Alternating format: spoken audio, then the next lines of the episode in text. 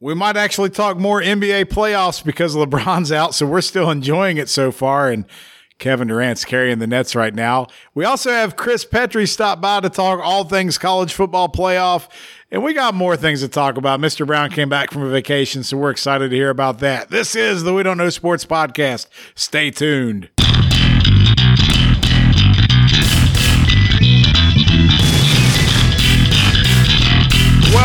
Welcome back once again to the We Don't Know Sports Podcast. This is Chad the Mark with my boys. Canadian Biggie. Going out of turn. Caught me off guard. And Mr. Brown. Mr. Brown, who is this the summer of eternal vacation for you? Yeah, I feel like I'm off every 3 weeks, and it's kind of nice. I ain't going to lie. It is. You know what? When you have tenure, that's what you get, right? That's right. I've lost all that. So. I'll say as your neighbor, it feels like every other week during the summer. Mm. Well, see, I like to – we're not allowed to have any weeks during November, December. Yeah, you're screwed then. So then I wait because I don't want to go nowhere during the wintertime, so I wait until April. Actually, this year I waited until May. So I had one beginning of May, one end of May, one in June, one in July, and then I got to wait August and September, and then I have one in October. Oh, man, are you going to make it the next few months of summer? I don't know. I hate August anyway. God. Now, next year I get another week, so I'm going to put one in September. They're adding one because you don't have enough. I get to put one in September next year. It's hard being you. Yeah, it is. All right, so tell everybody where you went. West by God, Virginia. We went out there, and I don't know if people really know where these places are, but Spruce Knob. They can Google it. Highest point in West Virginia, almost 5,000 feet above sea level. And Seneca Rocks, went to some caverns, Blackwater Falls, Dolly Sods. The biggest takeaway for me was doing the hike up Seneca Rocks, which was spur of the moment. We weren't planning on even doing it. And we kind of drove past the picnic area and we did it. And it's about a 2-mile hike straight uphill to the overlook point. And then you see the whole valley, the wind's blowing. To me, the word that describes it is only majestic, in my opinion. I like that. But then I saw a 70-year-old man. You said they were hippies? Yeah, there was 2 hippies we passed on the way up. They were taking their time, but I felt like that they'd done it before. And it was one of those things where I got to see for myself if I can still do this. If you see a 70-year-old hippie busting his ass, right, you don't want to be shown up. So we stopped at the platform, me, my wife, and my 2 kids. I have a 12- and a 14-year-old, so it didn't pop in my head because right behind us are the actual Seneca Rocks that mountain climbers come from all over the world to climb on, right? So I looked to my left. The hippie was climbing up the rocks with his cane, pulling himself up the rocks. And I'm like, what is going on here? So I was like, I'm going to follow him a little bit, see what's going on. So I walked up about 20 feet. There was this dead tree and a ledge. And I took a picture over the ledge, and I was like, whoa, this is crazy. And he calmly says, don't go out of your comfort zone. No accidents today. So the 70-year-old hippie's giving you life advice. Real calm. And I'm like, this, and he didn't skip a beat. So I looked up, and he was still pulling himself up to the top of that cane. And I'm like, you know what? I got to try this. Because, people come from all over the world. I've got to do it. I'm right here. So I go up further. I go up about 75 feet, and I get up closer to the top. And then I see there's 6 to 8 people on the very top. So I didn't go all the way to the top because my wife and the kids, my wife was freaking out because of my son. And then I stopped right there. And at that point, it went from majestic to humbling. So next year, I'm going all the way to the top. I don't care how long I got to wait for my turn. I just didn't wait this time because the wife was ready to go. But I'm going to do it. All right. Just make sure you let us know when you're going up to the summit. So if something happens and we don't hear from you for 24 hours, we can call the authorities. I appreciate that. And also, it's reassuring that before you go up on the signs, it clearly says 15 people have fell to their death since 1972. Don't be the 16th. If that's not a stern warning, I don't know what is. But this is all coming off the week before. You just went to New River National Recreation Area, right? Yeah, in Fayetteville. They have whitewater rafting, smallmouth tours, zip lining, all that good stuff. All right, so you did that, and then tomorrow I'm not going. I'm going to Mexico on Sunday. You're sharing in the fun here. But what are you doing tomorrow? Lake Erie, it's Port Clinton, Ohio, near Cleveland. We're going on a walleye charter, which we do every year, so we'll be doing that. And you're going to slay it, son, right? We're going to slay it, and it's the best eating food east of the Mississippi. All right, so then while I will be west of the Mississippi. I'm going to be a little further south. Sunday, I fly down to Cancun. I'm going to Playa del Carmen. Right. Looks like there's a tropical storm in the Gulf right now, so fingers crossed that Chad the Mark comes back in one piece. Yeah, you might like have the Castaway sequel. If I just stay there, I'll be all right because I know that it takes over 20 pesos for $1, so I can stretch my money a little bit. Right now, go ahead and buy your volleyball. I will. Wilson! If you had to rep one place, where are you going to eat? You said best food east of Mississippi. What's one place somebody that's never been there would go to? There's not one place. What's that first place we went to? I can't remember the name of it. You caught me off. It's Slater's. Slater's. In Port Clinton, Ohio. But it's not even just Slater's is great, but if you've never... Where is Slater's the perch sandwich? Yes, but everyone has perch sandwiches, but it's the best. They don't have those. Anyone who loves fresh fish, they say they do it. They're usually talking about like trout or saltwater fish or something. But then when I immediately go to like walleye and yellow perch, that specific, they're like, "Oh, really?" I'm like, "Yeah, it's amazing." So walleye is amazing. It's more for like fish fries, bigger fillets, and then you go to the yellow perch. They're smaller fish. They have the same taste, and they're perfect for, like, fish sandwiches. So you get that, and it's so fresh and so crisp, and it melts in your mouth. So it tastes like fish, but it's not overly fishy, if that makes sense. Yeah, like, my wife don't like eating fish, and it's very, it's very, I don't know, like you just said. Like, people don't have to like fish to like it. No. It's like a fish nugget. It's the other white meat. Kids love it. Hey, you know what? Those Cajun batter and the nuggets, good stuff. So you can't beat it. I'm upset I'm not going, but, COVID kind of wrecked everything last year. Didn't really get to do a family vacation, so we decided to go all out. And actually, it's really not that expensive, but the timing of when I could go to Mexico coincided with the fishing trip, so I kind of got screwed there. But I hope you guys have a great time. I hope I have a great time. I plan on doing some cave diving and shit like that while I'm down in Mexico, so I'm excited. That's also how scary movies start. It is. So, cave diving in Mexico. That's it. We went to the cenote. And, truth or dare. Well, and then after that, we went to the Mayan ruins. So it's all right there. So anyway, we're going to have a fun time with that. But, while we could talk about our escapades and whatnot. What are you bringing back for the studios from Mexico? I don't know. What should I bring back? What do you think, Biggie? I can only fit so much in the luggage. Well, if something with the worm in it, right? Yeah, I was just going to say. Like Urban Cowboy. No, I want the real tequila. Well, Ben Glenn, what? I can't remember his name, but Urban Cowboy is a great movie. Yeah. John Travolta at his finest. Glenn Davis. That sounds right. I think as a baseball Big Baby. For the Astros in the 80s. Anyways. That's Big Baby. He also played for the Celtics. Yes. All right, speaking of the NBA, last week we were really proud of ourselves because normally we just kind of piss and moan about the NBA, and we were genuinely excited. I think Mr. Brown pointed out on the podcast last week once we got over Trounce and Space Jam 2 and how it sucked. Biggie, you and I talked just a minute ago how excited and how fun the NBA playoffs have been without LeBron. The most fun part of it for me is being able to turn on ESPN without LeBron in it and actually seeing highlights and stories of all the teams that are still alive. Yeah, I'm with you. I just have to say one thing. I know we're going to talk about a bunch of different things. What's my favorite phrase when it comes to Doc Rivers?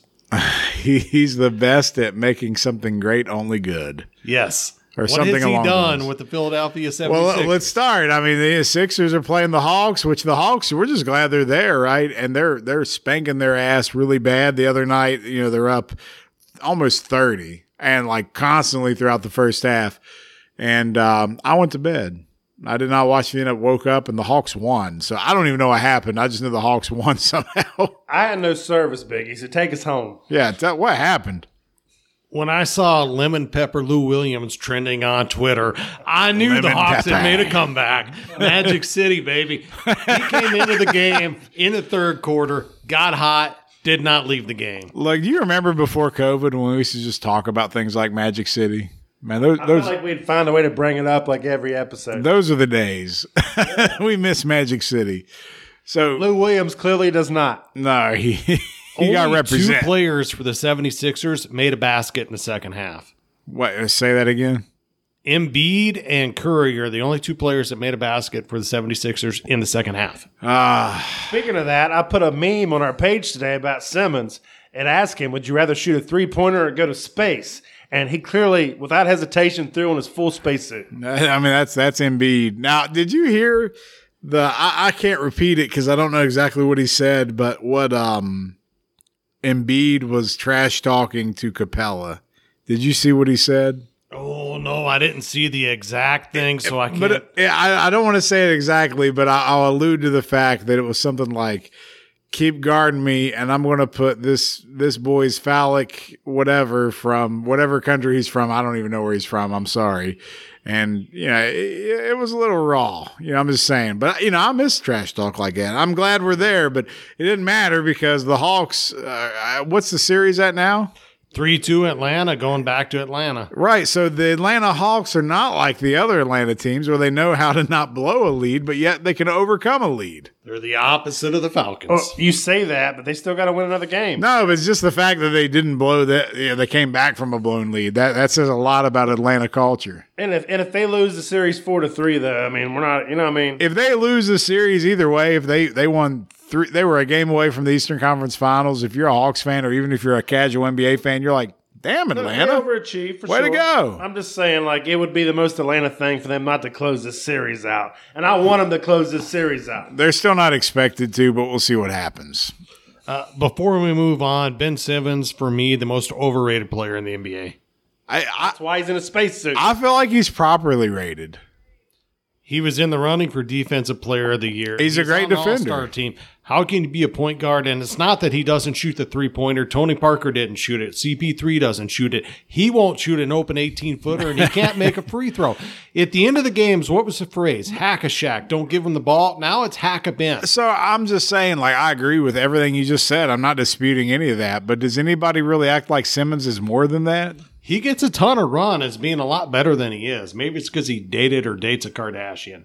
I guess. They have their own starting five. They do. Apparently, there's she has somebody from could represent every team in the conference finals in both leagues. Well, one of them, one Kardashian's with Devin Booker, right? No, she's the one that's been with all of them. It's the same one. And she's been with Booker. She's been with Simmons. She's been with. So she's like J-Lo for NBA. Yeah. Ah. She's got one on every team. Then, Blake Griffin.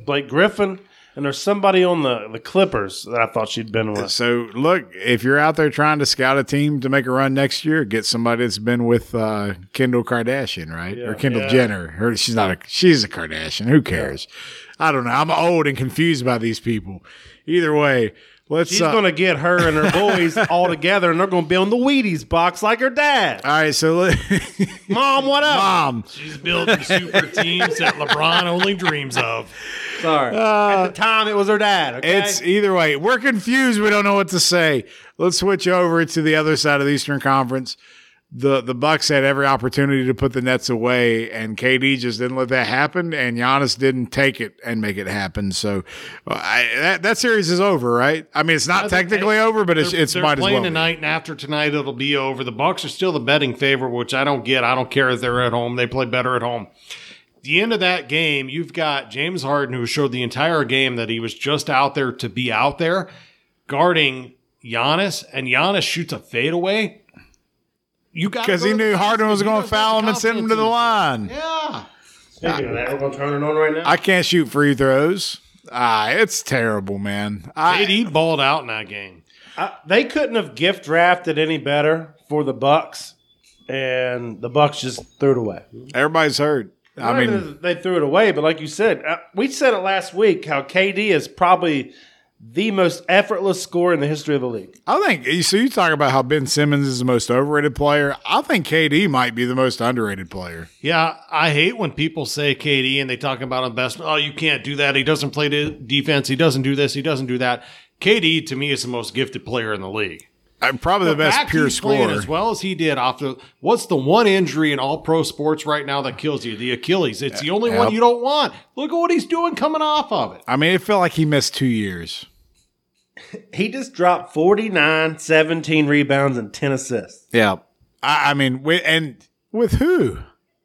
And like, in the same game, Harden went 1 for 10 playing injured. Harden's out there, like, limping around. He's just out there to be a decoy. It was back to the, like, Popeye's chicken Harden from Houston. It was. Pull over. After those all-you-can-eat buffets and the strip clubs opened back up because God bless Texas. But anyway, you know, all right, so – that series is pretty much over. Before we go to the Western Conference, did you see the quote? I hate to bring it up because I thought we could move through the NBA without shitting on this guy, but did you see LeBron talking about why all this is happening? Yeah, trying to keep himself relevant. All these injuries are coming because they didn't listen to him. The season's too condensed. Here's the thing. Shut the fuck up, because it was a 72-game season and most of the star players only played 50 effing games to start with. Yeah, load management still happens, and it is what it is. Isn't it comical, though? The first week he got eliminated, he had to announce he changed his jersey, so it was back on him. And then a few days later. And then the next week when the round's going on, he has to talk about, this is why everybody's hurt, you know, shame on the NBA, blah, blah, blah. What's it going to come out with in the finals? Look, all I'm saying is, you know, you're married, I'm married, Biggie. Find yourself a woman that looks at you the way LeBron looks at himself in the mirror. If that ever happens, I'll propose on the first date. We'll never see you again. All right, so that's enough. We're done with LeBron hate. I'll just stop right there. Let's go to the Western Conference. I want to save the Suns for last because that's kind of interesting. But let's go with the Clippers and Jazz. And we didn't have a Kawhi. And I'll be honest with you. Playoff P has showed up in this series and has played well. And I said that if the Clippers somehow win this game, it's over. So they did win last night or the night before last. And it was last night. So the Clippers won. They're up 3-2.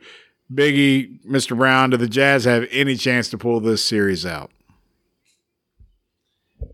I think the Clippers still hold on because they say that Kawhi's out most likely. I mean, we don't know if there's going to be a Willis Reed coming out. I don't think he's playing in the next game. But if George keeps doing what he's doing, I think they don't matter.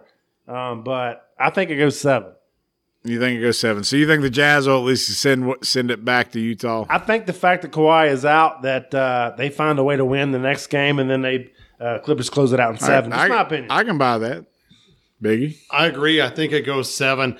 Here's the thing. Paul George, Playoff P, listen, you – people out there, you cannot give yourself your own nickname. Someone else gives it to you. I have a nickname. It wasn't given. We gave it to Mr. Brown, Chad the Mark. We gave it to you. He had one good game, 37-16. He's had a number of good games. He had a good season. You're going home. You're expected to close the series out. It's not going to happen. It's going to go to 7 games. It's going to go back to Utah, and Utah's still going to win the series. You think Utah's still got it? The Clippers are your pick to go to the finals, though. I know they are, and that's why they won't. I like the irony. The hug that Steve Nash gave Kevin Durant isn't anything close to the hug that Steve Ballmer gave to Paul George after that game. I spent $2 billion on this team. Give me a damn ring. So you know what's funny is when last week it seems like when we were talking about the second round of the playoffs, we were kind of like, this round sucks. It's not as exciting as the first round. It's amazing how things change so quickly because everybody went up like 2-0. Yeah, everything's 3-2 now. When it first started, like you said, it was dull, but it's turned into something nice. Except for the Suns and Nuggets.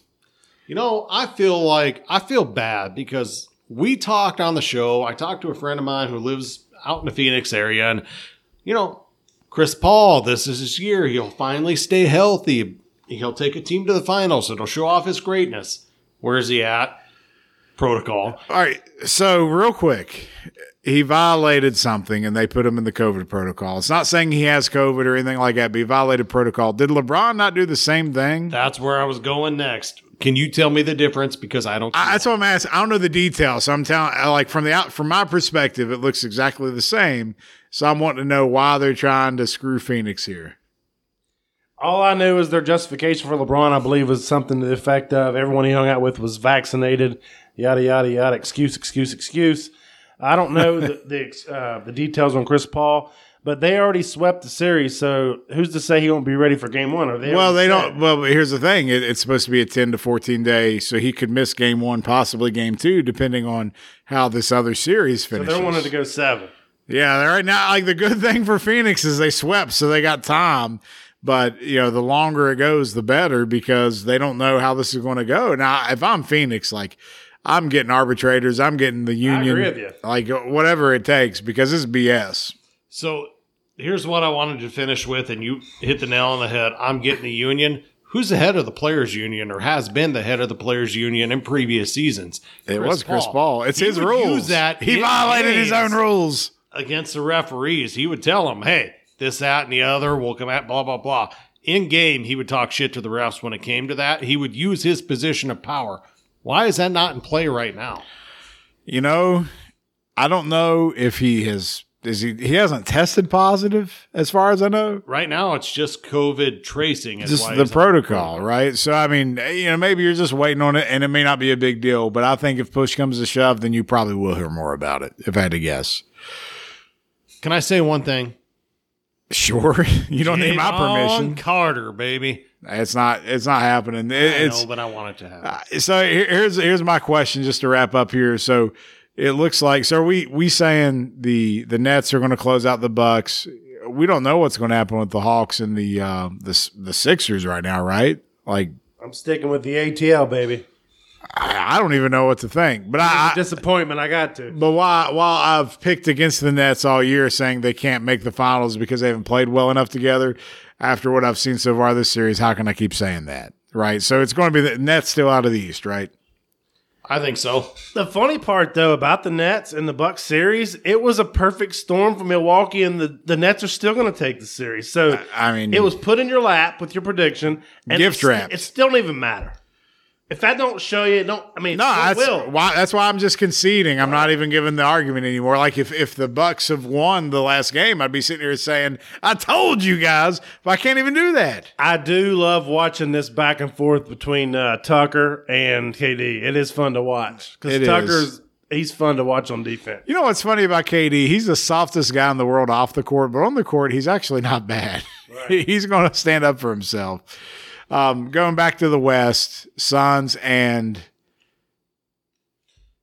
You're asking me right now, and I'm all over the Clippers all year long. I'm going the Jazz. All right, so you said the Jazz. I think it's still the Clippers. I think it's the Clippers too, but I think the Suns beat whoever comes out of that. I said that last week. Whoever won the series is going to the finals. You said whoever wins that series. The Nuggets and the Suns. So I'm still sitting on the Suns. Like I think they're a lock for the finals at this point. I have one question for you guys. With Devin Booker seeking out the fan who was beating the crap out of people on the ground. And, is that real? It's real. Yeah. Oh, that is amazing. He gave a signed jersey. Does that encourage other people to start fights in the stands? The thing was, he didn't start it. Two Nuggets fans started with him, and they started hitting him, and he beat the crap. They got in over their head. That one guy was laid over the seat, man. Couldn't even get back up to defend himself. He probably had 6 quick jabs. Uppercuts, too. Yeah. Like, he was laying there. He had to start uppercutting him. Like, it was great. And then he's like, I told you in 4. Booker sought him out. I mean, that's great. That was in Denver, right? It was. Yeah, that's fantastic. I just have one small request while we're still having playoff basketball. Outside of this room on our podcast, no one knows who JC is. So if we're going to speak about JC, let's at least mention his name. It's Javon Carter, the Bulldog, the Dan Majerle Award winner for the Phoenix Suns last year, who is the third-string point guard, but is a defensive hound. What we're doing is what you ask people in your football group not to do. Right. So we've got to at least tell them about it. You're exactly right. That's all I'm saying. That's it. So we do mention that. Hopefully, if you listen to the show long enough, you know that we are Mountaineer fans and we pull for our boy, Javon Carter. He's maybe getting 2 minutes a game, if that. You know, that's it. But, you know, that's why I'm pulling for the Suns. It should be 4, damn it. It should be 4. Hey, you know what? He almost finished the season with a triple-double. He's not that bad. It's just that campaign is playing too good. So he's not getting playing time. But, all right, so we still got a wide-open NBA playoffs, and I'm entertained. I hope the ratings somewhat support this because it doesn't need to be so star-driven that if LeBron's not in it, people aren't watching. Because, honestly, the teams that are still playing, they're pretty damn fun to watch. I mean, I'm a fan right now. You still have stars left. Donovan Mitchell, Paul George. These are the next stars. So, like, Donovan Mitchell, Booker. Like, these are guys that can carry the league for the next 10 years. Trae Young's coming out party. Trae Young's there. Like, it's not just him. It's all these guys coming out party. Yeah. Like, if you're a real NBA fan, you know these guys. But now you're seeing them on the bigger stage. I had this thing I put in the basketball group earlier, and it was the stars of 2010, 2011. That's Wade, Kobe, LeBron, Steph Curry, the guys that were breaking out. Now you got, like, you guys. Why'd they do Luka. Booker dirty on there? I don't know. Did you even notice it? Yeah. Okay. Who was that guy? It looked like Jeremy Lin. It looked like the guy from Coming to America that left the stain on the couch. I think you're right. All right. Well, anyway, that's enough NBA talk. We're going to go ahead and go to our interview. We had Chris Petrie come over. He's all over social media. He's on YouTube, big time on Facebook. He talks all things college football playoff with me and Biggie. Make sure you check out his stuff, man. He's got all kinds of stuff out there. And yes, he is a Mountaineer fan. That's not why we pulled him on. We pulled him on because we see him everywhere. Like, he's out there hustling, man. He puts out a video a day, believe it or not. So he's got that grind going. I hope you enjoy the interview with Chris Petrie, Mr. Goldblue himself. So here we go, talking college football playoff, because college football will be here before you know it. All right, ladies and gentlemen, we are back once again with a segment. This time we have a guy joining us, and I know some people, Biggie, are going to say we're homers because they know we're from West Virginia, and if they're looking at the video, they'll see this guy. He's got West Virginia stuff decked out all behind him. We've already bonded because some of the decorations we have are the same, which is kind of cool. But we got Chris Petrie joining us, and he is all things college football right now. Chris, how you doing, brother? I'm great, man. Just can't wait till college football gets here, man. Every day seems like, a month, but it'll be here soon. I'm going to see how much of a dork you are. Do you know how many days we got left until college football starts? Oh, man. I did know when we got to 100, so this is going to have to be a complete guess. I'm going to say 91. That sounds right to me. I don't know. I was just seeing if you knew. All right, Chris, tell everybody what you do, man. Like, you have absolutely taken over some of my social media. I can't go anywhere without seeing the hat and the sunglasses and all the Mountaineer stuff decked out behind you, but you're all over, at least Facebook. I know you're on YouTube. Tell everybody what it is you do, what it's called, where to find you, all that good stuff. I appreciate that. Yeah, honestly, it's a sickness. I am obsessed with all things college football. Don't let the stuff behind me fool you. I'm not just about West Virginia. I do college football. I do predictions. I do breaking news. Talk about the playoffs, all that stuff. And my YouTube channel is called Gold and Blue Dude. We just hit 1,000 subscribers a couple months ago. It's still growing, so I'm pretty happy about that. Obviously, you guys found out about it, and it gets exciting when you start seeing people see you and you didn't even know where they saw you from. And you get these, messages, hey, I saw you on Facebook. Hey, I saw you on Twitter. So, it's getting really exciting. So, can't wait till college football gets here. That's what I'm really zeroed in on right now. How often do you put out content? Because I feel like I see new stuff from you quite a bit. I do at least one video a day. Every single day. Okay. So you're out there. You got your hustle going. I appreciate that. Yeah. Actually, you know what? My channel has been almost 2 years old. It'll be 2 years in September.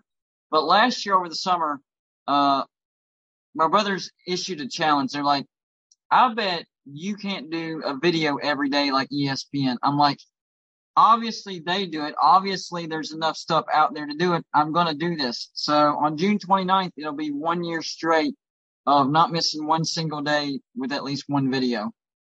Okay. So what you're saying is there's a lot of content out there. A lot of content. And a few times, multiple videos, when you get them big boom days of news. Yeah. Done that before. All right, so in the world of social media, every time somebody wants to go out there and have a hot take or you say something that you're passionate about, I know you're into predictions. You already mentioned that. So give me something over the past year that you said that everyone just absolutely railroaded you for, but, you're still going to sit here, stand tall, and tell us that you said it. So what's the worst that's happened as far as feedback goes so far? Oh, my goodness.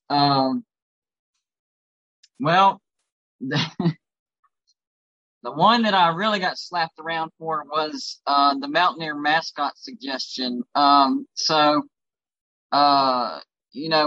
we were having the racial tension and all that stuff, I suggested that maybe and the purpose of the video was to encourage the African American population of West Virginia University to try out for the Mountaineer. West Virginia fans did not take it that way. So basically the video was, encouraging black athletes and the student athletes of West Virginia. Hey, go try out for the West Virginia Mountaineer. We've never had a black Mountaineer. Yeah, I got railroaded for that one. They did not. I had to make an explanation video after that. That's how bad it got. Man, I wouldn't even worry about that. We've had women be the mascot before, so I don't see why that matters. Exactly. People are just crazy. Exactly. We're trying to be proactive. No need for explanation. Apologizing video. Well, you know what? I've learned that that was probably around this time last year when my channel was really, really young. That was the last time I made an apology video because my brother said the same exact thing. He's like, even if you do make a mistake, just let it be out there, you know? Yeah, don't apologize, man. It never dies. You can't apologize. You got to, unless you're really wrong. You weren't wrong there. And for that one, I was not wrong. So it wasn't really an apology video. It was an explanation video, but I'm not doing explanation videos anymore. If you get offended, you get offended. There you go. Hey. Own it. Move on. That's it. Man, that's how it should be. So, all right. So let's get into something that's been a pretty big topic here over the past week. Now, I will tell you, for the past several years, I personally have been a proponent for an expanded playoff with college football, be it 8, be it 12, be it 16. I don't really care. I just don't like 4. To me, 4, you might as well just go back to the BCS at that point. So there's all these stories and rumors, and they're really looking at doing the 12-team playoff.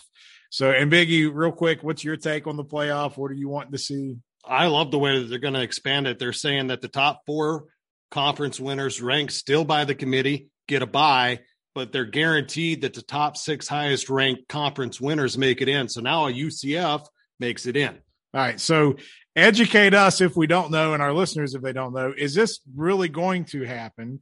And what are your thoughts on what the format is they're rolling out here? So it's not a question of if it's going to happen, it's when it's going to happen. It's definitely going to happen. It's happening. The soonest that I've heard, and this is what I'm rolling with, is 2023. And basic, you know what? I was actually putting out videos about 2 months ago about the 6, the 8, the 10, the 12, and the 16-team playoff format. And in my format for the 12-team, I had a bye week and home games for the first round. I got called crazy, laughed at, whatever, but it's coming out. I really love this. I really love this because when you expand playoffs, you still have to give incentives to those higher seeds. So if you say you expand it to 16, which is what some people want, or 8, which is what some people wanted, well, those teams with the higher seeds, once they get down to the last game or so, they know they're in. They don't care what seed they get. They're in, and they're going to, you know, beat your brains in once they get in. Well, by expanding to 12. Now they have incentive because those top 4 seeds, conference champions, get the bye. And then even below that, the next 4 seeds, 4 through 8, get home playoff games. That's the most exciting part about this that I think, because this is history making, guys. We've never, ever had a home on campus college football playoff game. And so whenever this does happen, I'm kind of looking into the future. Who's going to be that lucky first matchup that gets to hold that first home playoff game? Whoever that is, they're going to be making history. I mean, when you talk about home field advantage in college, the atmospheres are always electric anyway. So you're talking about it turned up to 11 now, which is fantastic. So one of the arguments against the playoff has always been that the regular season in college football is magical. It's great. It's the best regular season in all of sports. Does this devalue it too much? Does it take anything away from it, or is it still going to be solid? No, I think it actually adds to it, because before the expansion, especially if your name is not Alabama and Clemson, maybe Georgia or Oklahoma and Notre Dame, if you lose one game, you're pretty much done, or you need some help. I think this actually increases it, and even the teams that, you know, the Alabamas and Clemsons, it increases the value of their schedule as well, because they're playing for that bye week now. They're playing for that home, you know, playoff game. So in my opinion, I think this actually, number one, increases the value of the regular season.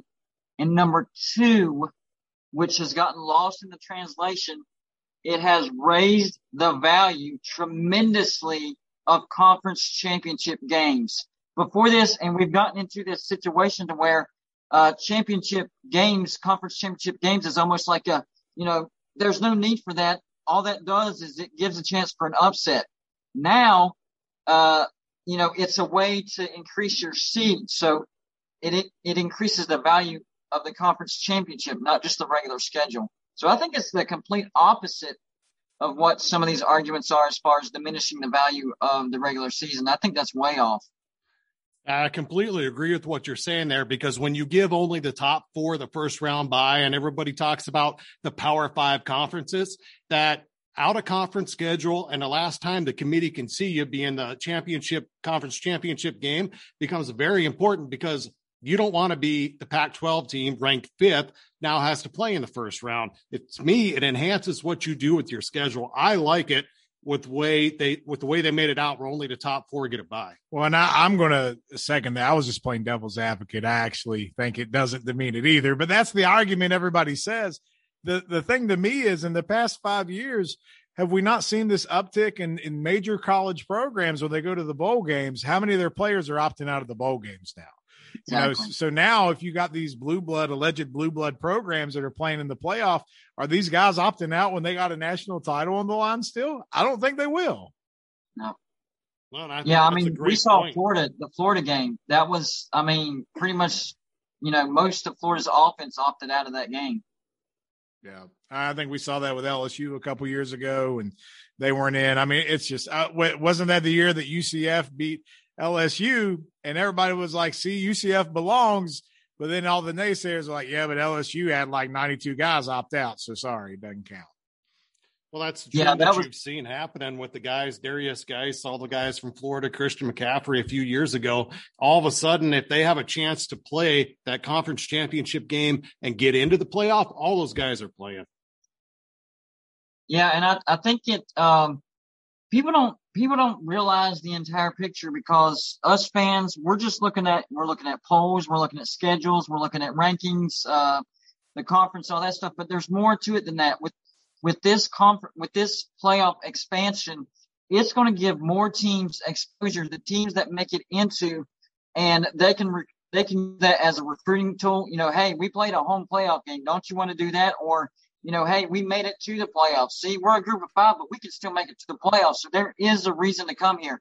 As is right now, there's really no good reason to go to a group of five conference school if you're wanting to compete for a national championship, because with the current system, they have zero chance to win a national championship. The FCS has their own national championship, and in this current format, the group of fives are not going to ever get in. So this gives everybody a chance and an excellent recruiting tool and a chance to make some money.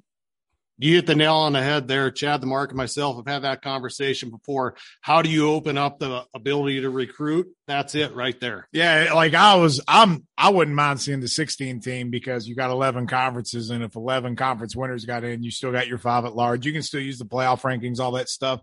But just imagine like your Conference USA schools and your MAC schools. Like, we know they ain't got a chance in hell to win, but what does that change for recruiting? Because you can at least say, we're going to make sure you at least get into a playoff. We win the conference championship around here. It does change that dynamic a little bit. So I think even to the 12, you're right on the money there about how it changes recruiting.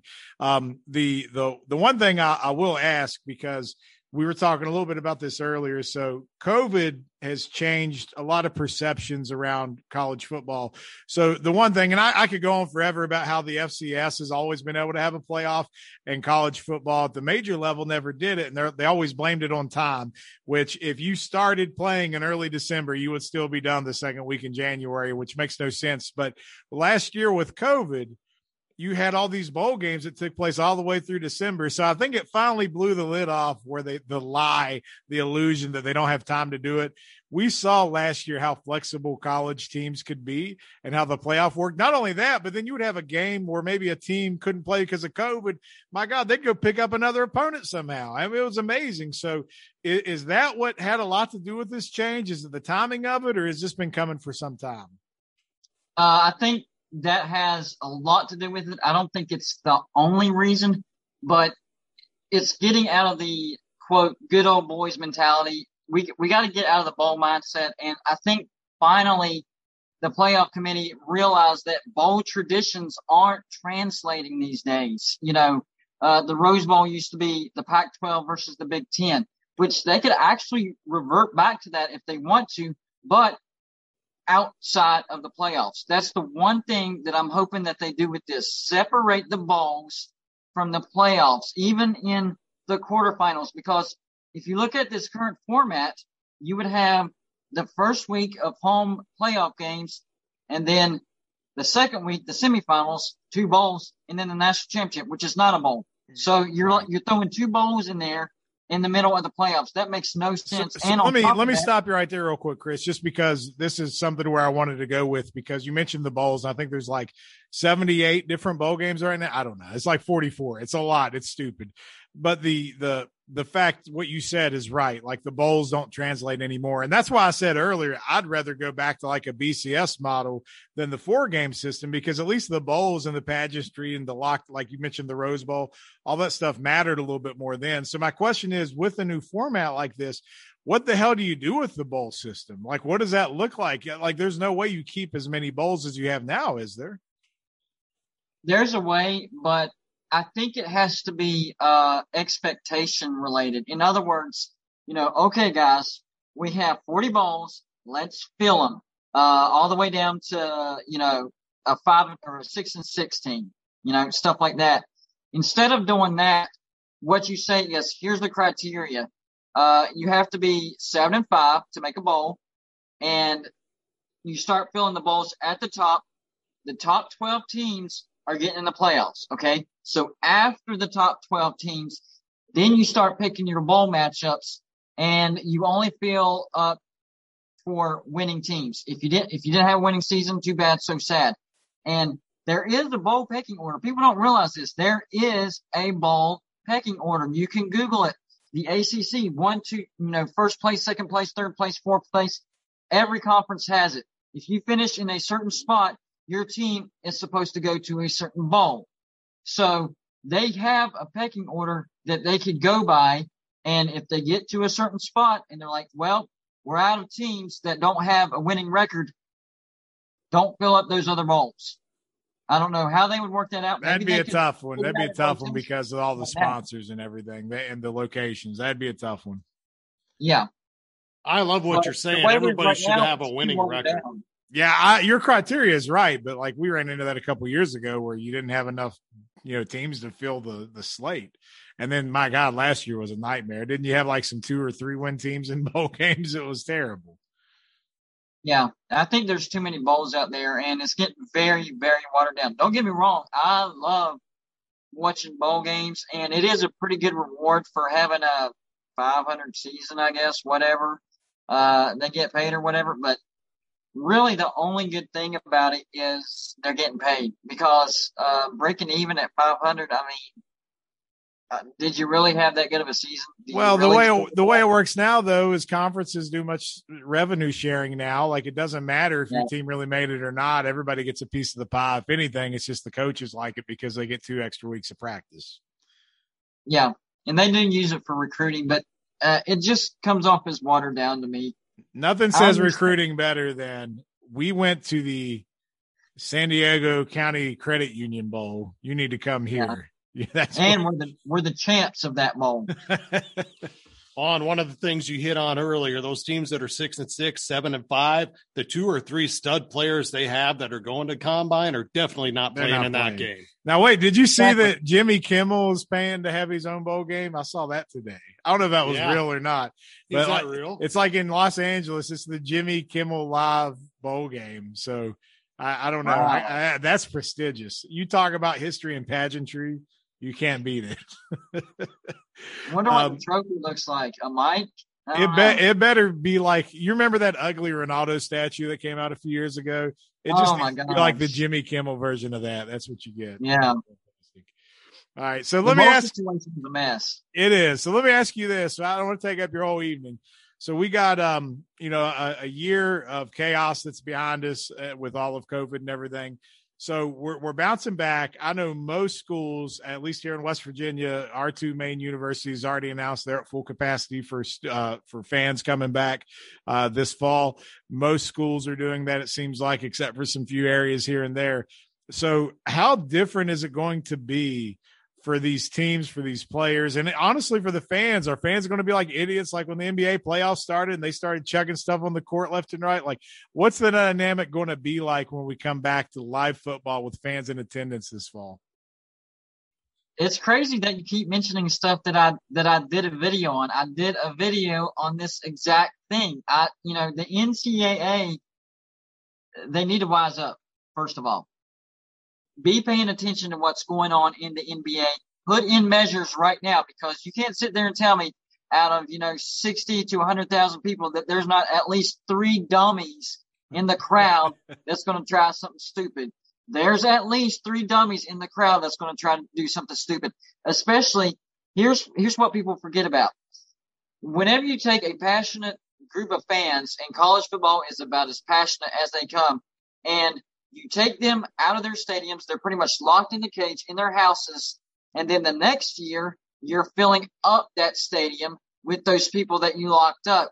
You don't think that they're going to have some, issues with, an outlet, the needed outlet? It's going to be crazy. I hope the NCAA and the college football campuses have the measures in place, figuring it out right now instead of, well, we'll see what happens, and then we'll deal with it then.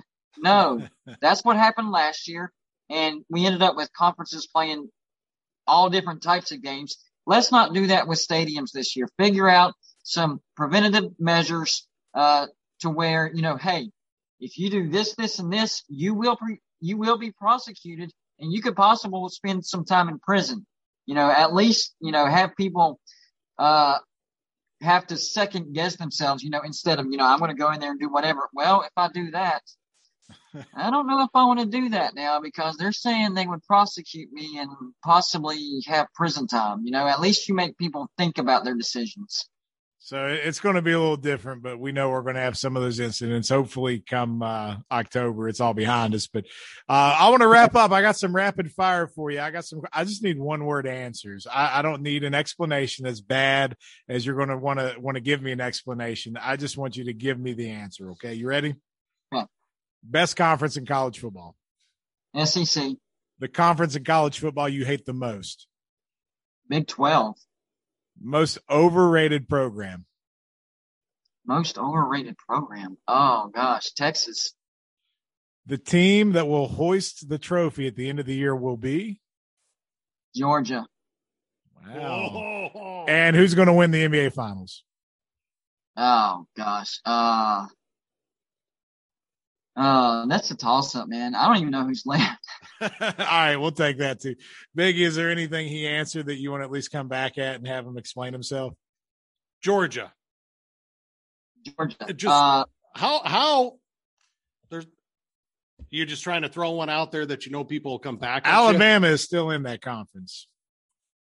Georgia has the most talent. If there was a year to catch Alabama kind of on a downtick, just like 2019. This is the year Georgia does not have to play Alabama in the regular season. If they were to meet up, it would be for the SEC championship. And I think Georgia just has way too much talent here to not be in the playoffs and to not get to the national championship and hoist that trophy. The only question with Georgia is their coaching. That's the only thing that kind of makes me second guess. Well, that's the only thing I was going to say. I was just going to say that their coach, he used to be an assistant for, I can't remember. Where was he assistant before he went to Georgia? You don't want to answer me. You're just going to be quiet, not answer me. And Nick Saban's track record against his former proteges, he's just so terrible. Who's saying that Alabama's going to make the SEC championship? That's what you're hoping for. I like how you got your chips all in there. That's a smart play. And to be honest with you, Georgia seems to kind of be the sexy underdog pick that everybody's going with. So I'm not that far off with it, but man, I just can't pick against Alabama, as much as I hate to say they're probably the ones winning that conference. Is what it is. really makes me not pick Alabama is their schedule, man. They're going to have two losses. If you sit down and you look at their schedule, and they're going to have that slight downtick this year, two losses is coming this year. Okay. All right. Time will tell. Big, you got any more questions for our guest? No. All right. He explained Georgia. I completely disagree, but we'll talk later. All right. So I got a question for y'all. Sure. What's y'all's record prediction for West Virginia in 2021? 7-5. Here's the thing. I had a discussion earlier. It's year 3, Neil Brown. Trust to climb. We're reaching the mountaintop. We're going to be 9-3. That's, you know what? I would say that, but man, they had so much turnover. The transfer portal hit West Virginia really hard this year. Now that being said, all you fair weather fans out there need to calm down. And if they don't have a super season, they need to relax because the future looks pretty damn bright if they pull off what they're trying to pull off in the offseason. We'll see what happens. I'm saying 9-3. And it's because even though we lost Drayshawn Miller and Tyke Smith in the transfer portal, we had some transfers come in ourselves, and people are forgetting KG Martin's back. We were freaking out last year when he opted out, and now we're freaking out again because Tyke Smith is transferring. And our offense is going to take a step forward. We had a bad offense last year. It was our defense that saved us. We don't need that elite defense this year. We just need a really good defense, and we will have a really good defense. All right, let me put you on the spot then. Who's the starting quarterback at the end of the year? At the end of the year, I want to go with Garrett Green. All right, so Daggy's not going to get it done. See, I will see what happens, man. But either way, I'm just glad college football is almost back. And once you put the fans back in the stands, it was hard to watch at times last year. It wasn't the same. And we get back to riot mode, and the fans are going crazy. It's going to be a beautiful thing, man. And like I love it. 2 games. All right, what 2 are you trying to go to? Virginia Tech and Texas. Those are 2 damn good games to go to. I can't knock you for that. Well, man, if we end up in Morgantown the same weeks, we'll find each other. But in the future, we got college football down the road. You're more than welcome to come back and talk some more smack about college football, and we'll go from there if you're willing to. Hey, next time, let's do a little bit more trash talk. Hey, we might do that. We had to get to know each other first a little bit, you know, and it's hard. We're all Mountaineer fans, so we can't hate too much on each other. But I got you. Well, we're writing down and we're remembering that Georgia pick, so we'll see how that holds up over time. Good luck. Okay. All right, Chris, thanks so much for joining us, man, and we'll talk down the road, okay? Hey, I appreciate y'all having me. Y'all have a good day, bud. All right, thanks, Chris. Thank you. All right, boys. So even though we have talked a lot of baseball with guests here lately, we haven't talked a lot of baseball just in general. I will say I'm happy my Reds are on fire here lately, but speaking of guys who are on fire, my question to you, especially you, Mr. Brown, I want to get inside your head on this one. Shohei Ohtani. Okay. Is it fair to say what he's done so far this year is pretty unprecedented since, you know, I don't know, the last 70 years, 80 years? I mean, I don't know. Been almost 100 years. You go ahead. Yeah, with 100. Yeah, pretty much. No one's done it since Babe Ruth. Is he an MVP candidate? As if he does, keeps doing what he does for the whole year, correct? So let's imagine the season ended today and the stats were almost identical, just with volume. I think if it ended the way it did today, he'd be in the top 3. I don't think he'd win it. You cannot give it to Vlad Jr. No, I mean because Vlad Jr. is he's in the playoff hunt. My only issue is the Angels can't go out and lose 90 games and not even be a contender. I got what he's doing pitching wise. I got what he's doing as a hitter, which is even more impressive as the pitching, honestly.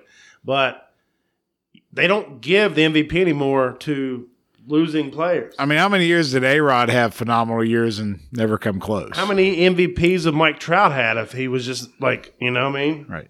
So, just for the record, he's hitting almost 1,000 OPS right now. Right. His ERA is a sub-3, I think, 2.85. Mm-hmm. Wins are tough because that's hard to track anymore with how successful you are. But, you know, he's got a low whip, 1.183. Like, his pitching's great. Keep in mind, though, his spin rate's improved by plus 300. So now that we don't have mega change here shortly. If you can't have Spider Tech anymore, how's that going to work? I think just Ohtani as the hitter himself is in the top 3. I mean, it's there. So you take the pitch, you put the pitching in there. I mean, you have a valid point. I mean, if he was second behind Vlad right now, I wouldn't hurt my feelings. No, but I think if he's able to hold this up for the whole year, and I'm just telling you right now, if he doesn't win the MVP after doing this all year, that's a travesty to me because it's unprecedented. Nobody's even come close to doing anything like this in baseball. And I think if you can't sit back and who cares what the Angels' record is? This guy's played out of his Gordon. He's done something we haven't seen in 100 years. That deserves some effing recognition. I mean, because like, to your point, the Angels' rotation has been a black hole for a number of years. So if he stays healthy, he's giving them that solid guy that goes out every 5 days and he's holding his own. He's like not saying he's winning the games, but he's also hitting in those games, the majority of the games. He's his own hitter. Yep. He usually takes the day off after he pitches right, and every other time he's playing. So, I mean, if he continues down this road, I mean, I got your argument. I'm just telling you what will happen. Okay. It'll be Vlad Jr. I'm not sure. I know why you're saying that. I just don't know if the people that vote on this have seen anything like this before. So I'm hoping it changes their mind only if he continues this. I feel like baseball is the one sport where you can be on a really bad team and still win MVP. Mike Trout's No. I disagree with that. He's got 4 times as many MVPs as he does playoff appearances. I think that if Ohtani continues to do what he does and they're at least competitive or relevant in the playoff wild card scenario, it doesn't matter what Vlad does. Ohtani would win it. I think Mike Trout's a little bit of an exception to the rule because his numbers have been that damn good. But for the most part, if you were like a borderline MVP candidate and you're on a losing team, you're not getting the love. It does matter in what you're doing. Look at it. When's the last time an NBA MVP was on a team that didn't make the playoffs? Same thing in the NFL. Right. Well, that's because you don't make the playoffs. Where your team cannot make the playoffs and you can still be MVP. I got what you're both saying, and I just respectfully disagree. I mean, it's a long season. We've seen it. We got 3.5 months left in the season. Right. So, wait, who are you disagreeing with? Because I said that it's not likely that an MVP comes off a losing team, and Biggie says it is. No, you all both said it would be Ohtani. It should be Ohtani. I'm saying if he keeps if the same thing just transpires. My point is, it's 3.5 months are left in the season. And given his track record with his injury history, it's not going to happen. I don't think it's going to happen. I feel like he's going to be he may continue to hit or something. He might have arm issues and he might not pitch. And spider tech. Something may happen. I don't see him maintaining it. This is worth revisiting in a couple months. Yeah, I mean, if he would maintain it the whole season, if he was MVP, I would have no issue at all. Right. I'm just guessing what the writers are. I know what you're saying. I 100% understand where you're at. I would be open to him winning MVP. I just like we talked about it earlier. We saw the Diamondbacks hadn't. They've lost 23 straight consecutive road games. First time since 1900. We're talking about 121 years, and baseball is the only sport you can get those kind of. So the Diamondbacks are not winning MVP, and the Orioles in the same year have lost 19 straight road games. They're like, thank God for the Diamondbacks. So I mean, like, if it holds up true, and he does like this, I mean, the rest of the year, then give the guy the MVP. All right. So going back to the spider tech conversation, so we had this conversation on our podcast last week, and then lo and behold, the next night on SportsCenter, like it's all over the place. It's like blown up. So Mr. Brown, I will take my hat off to you and say congratulations. You were ahead of the curve. You brought it to us. We were talking to it, but by the time most people probably listened to the podcast, they had already started to hear some rumors of it. But man, I did not expect it to blow up as big as it has. I think more is about to come, and the pitchers are speaking out now. And you had Carlos, what's his Rodon for the White Sox? Yep. He says, "How are you going to suspend pitchers when the White Sox or the Astros didn't get anything?" What about? He's like, "How does this make sense?" What about Glass now? You got to understand. What about the other part of it? Even when they're going to suspend him, it's 10 games with pay. What about Tyler Glass now? Did you hear what happened to him? No, what happened? So you know he might be out for the year now. Wow. Because his UCL joint in his elbow. So he blamed it on trying to change his mechanics because he always had sunscreen on. And he said, if it was on my body, I would use it sometimes to help get a different grip on the ball. I've been doing that for years. And they changed this. I don't want to get in trouble. So I changed it. And his arms hurt. Yeah. Now he said, you know, in the middle of the year, I'm used to pitching a certain way. Now I changed. And yeah, I mean, he said he was pissed off. He said, I play for World Series. I play for Cy Youngs. And I feel like it just got ripped from me because all of a sudden I had to change. And then before you guys even react to that, Bauer, I think, probably had the best point. We know Bauer is out there a little bit, and I love the video of him with the ball just sticking to his hand. And Molina. But chest guard.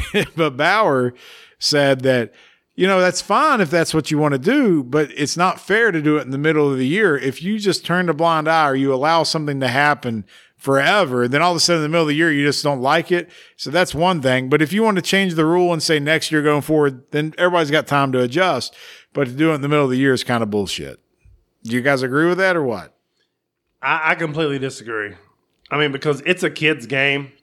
And if your arm blows out because you can't pitch without a sticky substance, then bring up the next guy. I'm done with it because, like, either you're good or you're not. I mean, it frustrates me. Why does everyone? I mean, it's been happening since the dawn of time. Everyone has to have a competitive advantage. I got it. Right. But like, just pitch the ball. See the ball, hit the ball, field the ball, throw the ball. Why is it so damn hard? It's not, but to me it's both because the MLB is just as much at fault because if this shit has been going on since the dawn of time and like we know about spitballs and using rosin and all that stuff, and then all of a sudden now you're going to make a big deal out of it because you don't like the way the batting average is going. Shame on you for not putting a stop to it earlier. Like you should put this thing to bed before it gets to be a problem. The MLB, and this is an actual rule, you cannot put licorice on the ball, black licorice. This has been in the MLB rulebook for 100 years, actually for like 87 years. Don't give me this crap now, what you're going to do mid-season. You know what's been there. You know what's coming. It's like if all of a sudden the NBA in the playoffs right now just said, you know, we're going to start calling traveling on that gather step. It's like we turned a blind eye to steroids, but now this is a big deal. So let's act like we give a holy hell. Yeah, it's just frustrating that MLB has such a – like you want to know why you can't get new fans or why you have trouble keeping baseball ratings high? Quit doing stupid stuff. Just be consistent, man.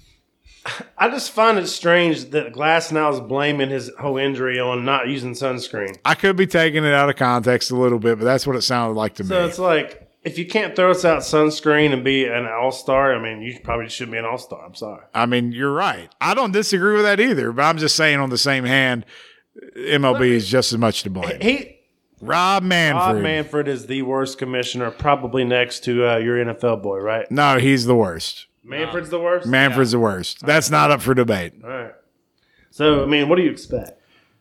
About what we're getting. I mean, like, and I got it because, like, he always wants to do these, like, gadget, like, rule changes and nonsense when it's not broke. Just enforce the rules you got, you dumbass. It's not that hard. All right.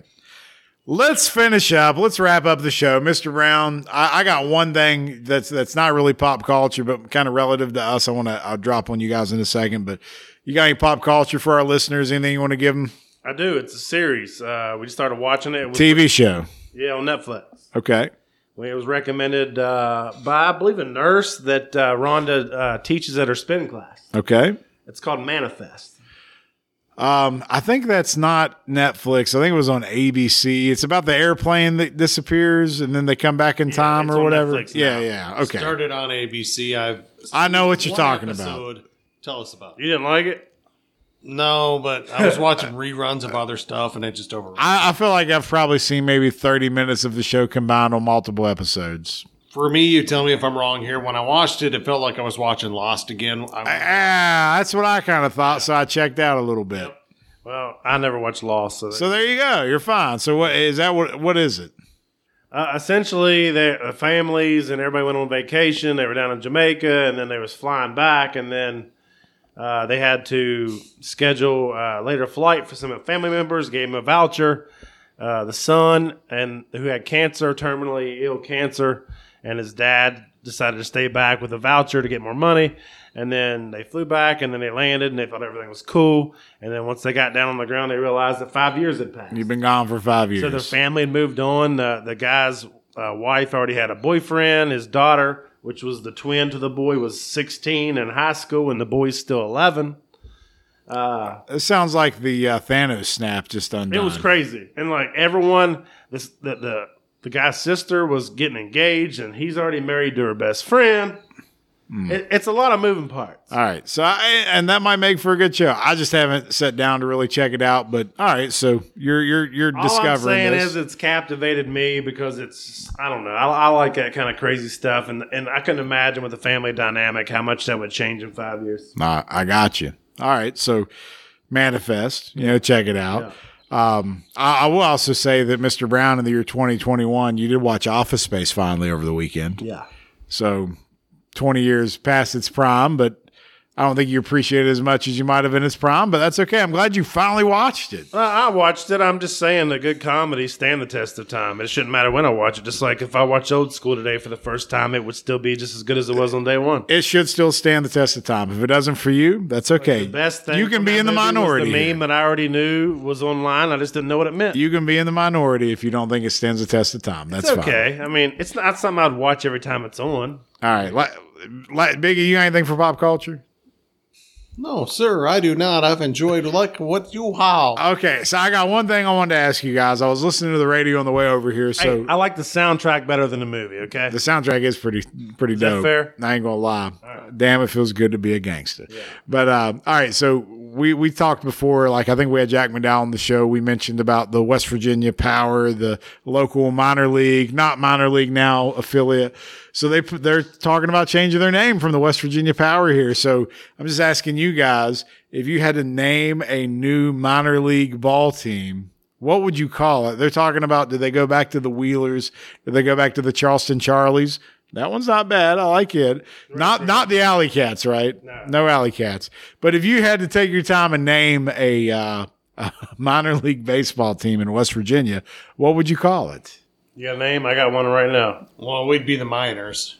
The Miners? Minor league teams, they can be a little funny, I was going to say the Moonshiners. That's freaking great. If you were the Charleston Moonshiners, West Virginia Moonshiners, whatever it is, that's not bad. Think about all the merch you can do with that. Oh, absolutely. See, that's a look.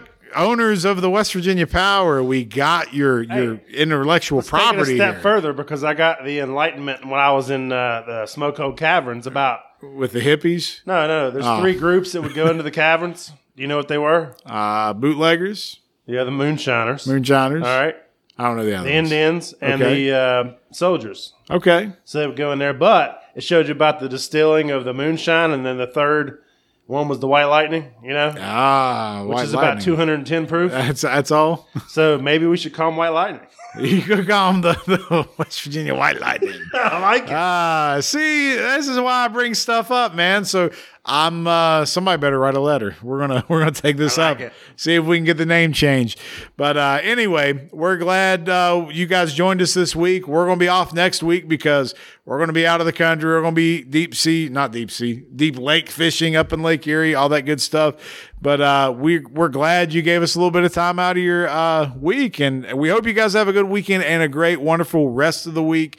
This has been the We Don't Know Sports Podcast. Thanks so much for listening. Make sure you follow us wherever you listen to podcasts. Find us on social media, through Facebook, through Instagram, through YouTube, wherever you name it, we're everywhere. That's all we got tonight, guys. Have a good one. Enjoy your weekend. We'll see you next time.